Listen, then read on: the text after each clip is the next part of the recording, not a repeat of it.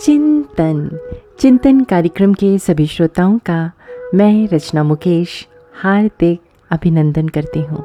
सुप्रभात।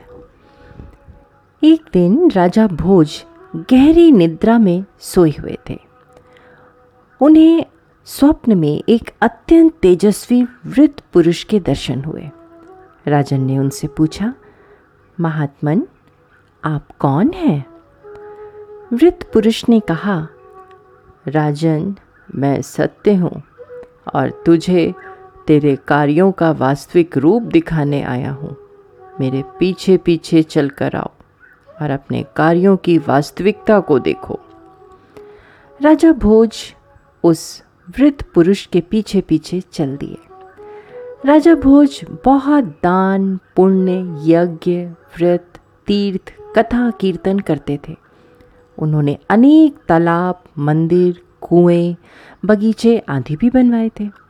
राजा के मन में इन कार्यों के कारण अभिमान आ गया था। वृद्ध पुरुष के रूप में आए सत्य ने राजा भोज को अपने साथ उनकी कृतियों के पास ले गए। वहाँ जैसे ही सत्य ने पेड़ों को छुआ, सब एक एक करके सूख गए। बगीचे बंजर भूमि में बदल गए। राजा इतना देखते ही आश्चर्यचकित रह गए। फिर सत्य राजा को मंदिर ले गए। सत्य ने जैसे ही मंदिर को छुआ, वो खंडहर में बदल गया।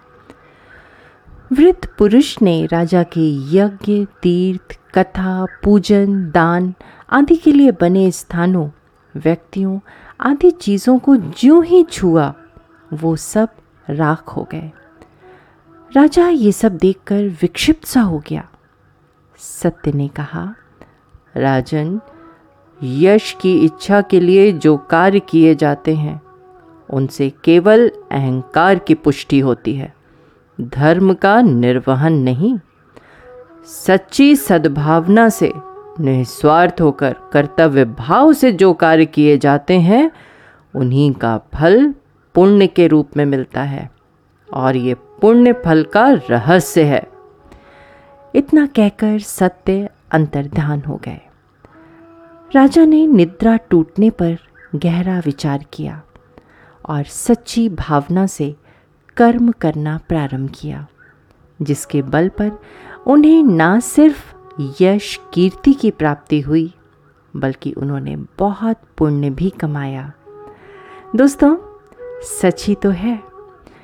सिर्फ़ प्रसिद्धि और आदर पाने के नज़रिए से किया गया काम पुण्य नहीं देता। असली पुण्य तो हृदय से की गई सेवा से उपजता है। फिर वो चाहे हज़ारों लोगों की की या बस एक व्यक्ति की की गई हो। चिंतन ज़रूर करिएगा। आपका दिन शुभ एवं मंगलमय हो।